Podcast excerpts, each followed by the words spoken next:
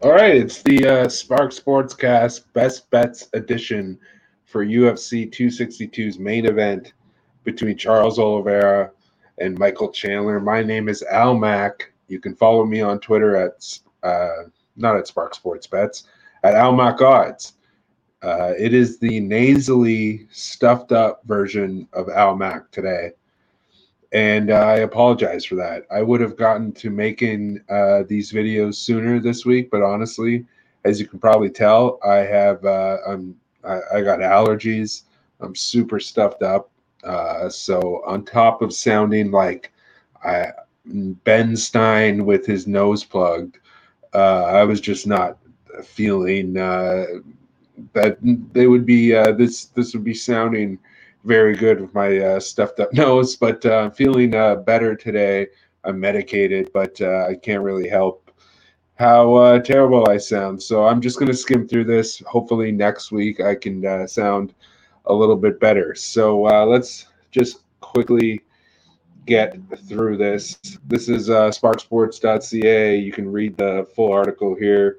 It'll save me from sounds so terrible, but I'll just get through the meat and potatoes of this. Charles Oliveira has gone under the betting total in 14 of his last 21 fights in the UFC, dating back to uh, 2013. So a hundred dollar better who has backed him uh, on the under in all of those 21 fights has turned a profit of $967. Uh, Oliveira has 13 finishes in that stretch, which is a uh, he's tied for a UFC record. He's gone 13 and 8 for 8.78 units on the inside the distance prop. And then uh, dating all the way back to his debut in 2010, Oliveira has a betting record of 19 and 8 on the money line, turning a profit of 6.35 units uh, while doing so. Now, let's look at Michael Chandler.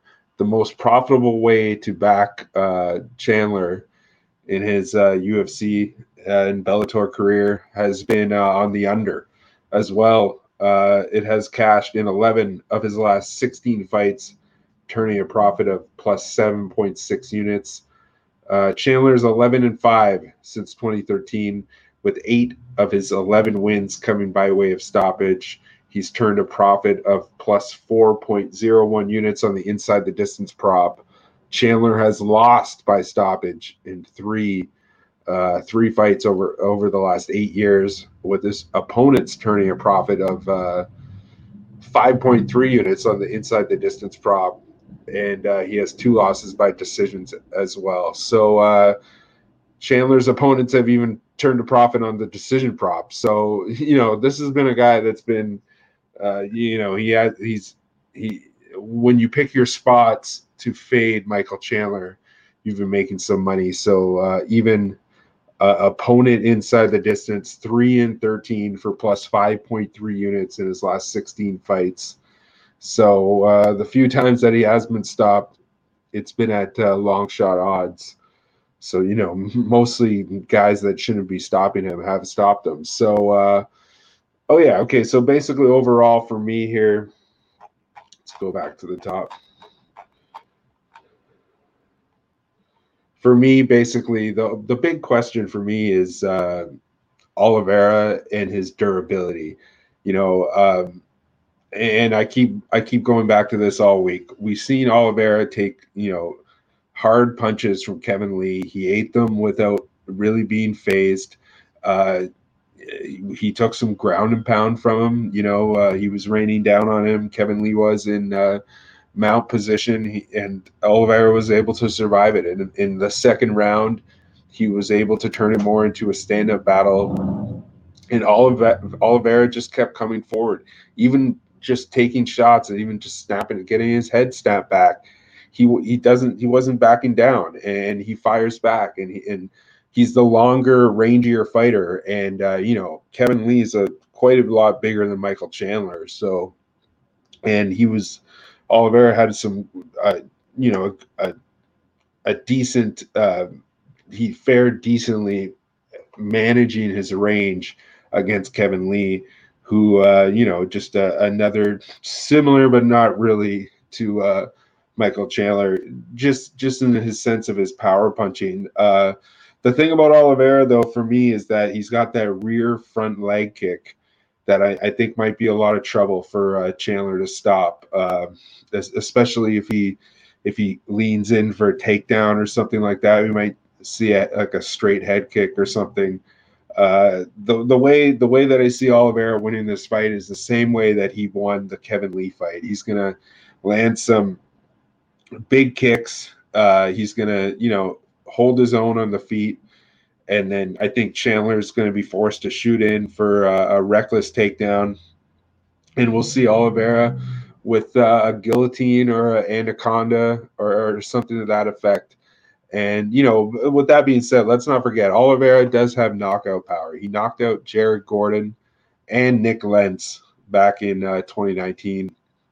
He's one of these guys that his striking power, his striking overall and his power uh, has just uh, improved more and more as his you know his he's he's he's been able to lean on his jujitsu uh, heavily throughout his career, but uh, in doing so, he's also able to you know um, play around now because he's so uh, he's so up there with his jujitsu that he's not he's not afraid to um, he, he's not afraid to uh, challenge guys to uh, to go toe to toe with him. And then you even look at the in the Ferguson fight.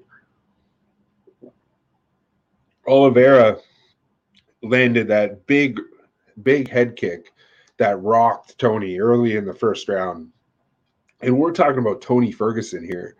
You know, uh, a lesser fighter probably would have been dropped by that uh, that kick that uh, Oliveira caught him with. But I think beyond his striking power, his jujitsu, and his willingness to to take the fight to the mat is, is his biggest weapon in this fight. He's so fluid, and uh, on the ground he's so fluid, and he's he's just as dangerous on his back as he is on top. And the way that he chains through everything, you're kind of just getting put through like a, a tumbler when you get caught in uh, Charles Oliveira's grip on the mat. We saw that with that unreal armbar against Tony uh, as well as that triangle that he put him in.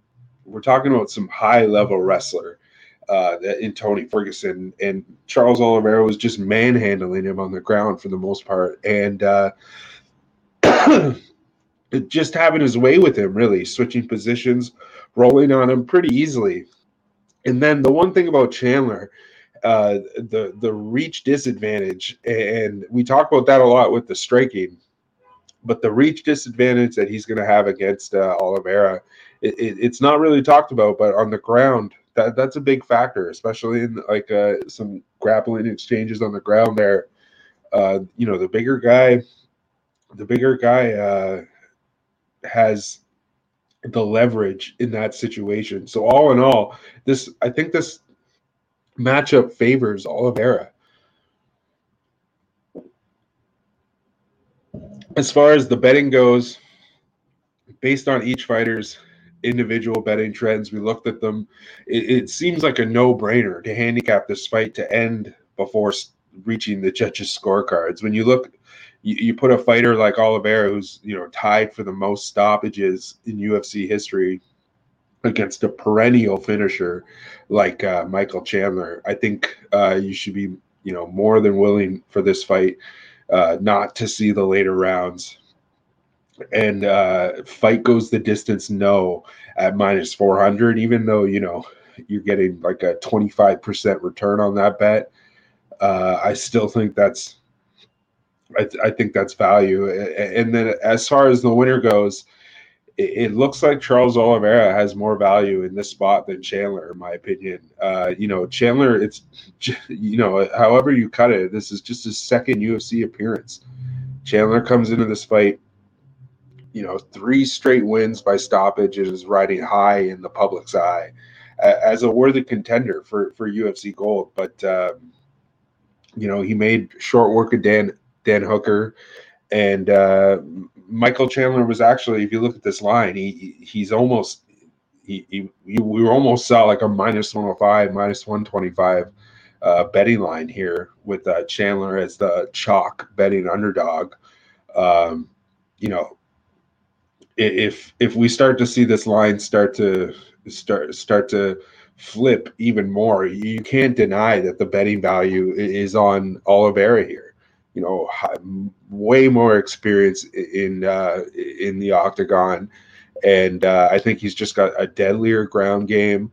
And uh, you know, I think what he lacks in what might be his power against Chandler, he makes up for in his his crisp striking and his sharpness. And uh, I think he's just a game. He's game.